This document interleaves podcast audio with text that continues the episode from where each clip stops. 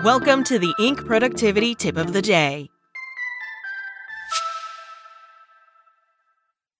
This podcast is sponsored by Ramp. Are you the decision maker in your company? Consider this. For the first time in decades, there's a better option for a corporate card and spend management platform. Meet Ramp, the only corporate card and spend management system designed to help you spend less money so you can make more. Most corporate credit cards offer points as incentives, but those points amount to less than their worth in real cash value. Ramp's business cards offer you cash back, real money in your pocket. Plus, you control who spends what with each vendor. And Ramp software collects and verifies receipts automatically, which means you'll stop wasteful spending and close your books in hours instead of days. Businesses that use Ramp add up to five percent to their bottom line the first year. If you're a decision maker, adding Ramp could be one of the best decisions you've ever made.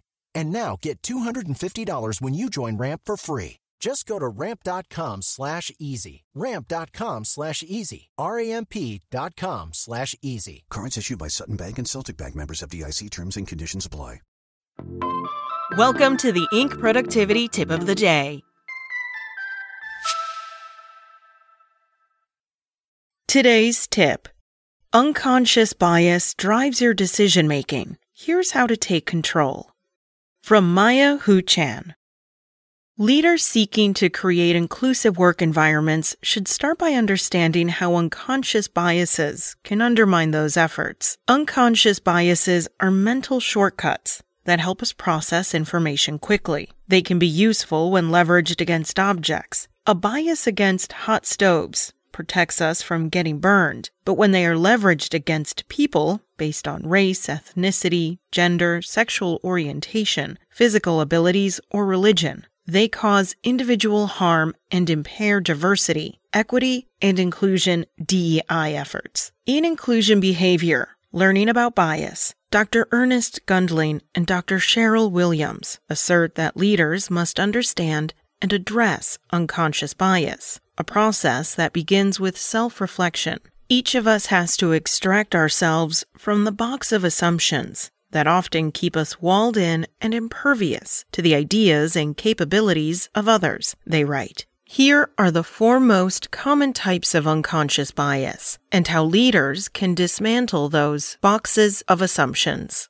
Our biases reflect deeply held beliefs. Confirmation bias happens when we favor new information that confirms something we already believe. I recently worked with a leader, Phil, who had merged two teams. One consisted of people he previously led, while the other included people he had never worked with. Although one team, Phil treated them as two, an in-group of those he knew well and an out-group of strangers. People from both groups said Phil obviously favored the in-group. He sought their input in meetings, moved their ideas forward, and gave them public praise. The out-group felt excluded, while the in-group felt uncomfortable with the obvious favoritism. This was confirmation bias in action. Phil's deeply held belief was that his old team was high-performing, so when confronted with new information, input from both groups, he favored the group he already believed to be better. Leaders can counteract confirmation bias by seeking information that may disprove existing beliefs. Ask for input from people outside your echo chamber.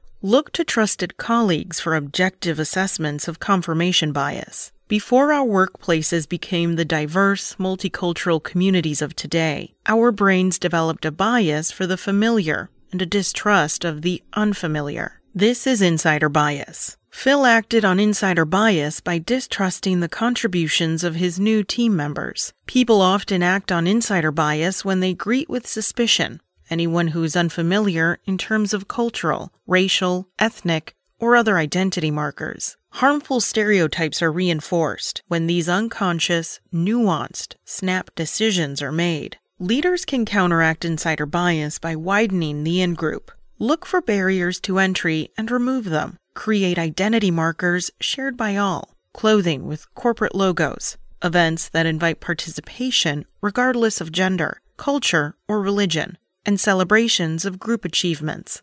Research shows that we interpret success and failure differently when experienced by others versus ourselves. When we succeed, we believe our personal characteristics are responsible. I got this promotion because I'm smart. When others succeed, we blame outside circumstances. They are lucky.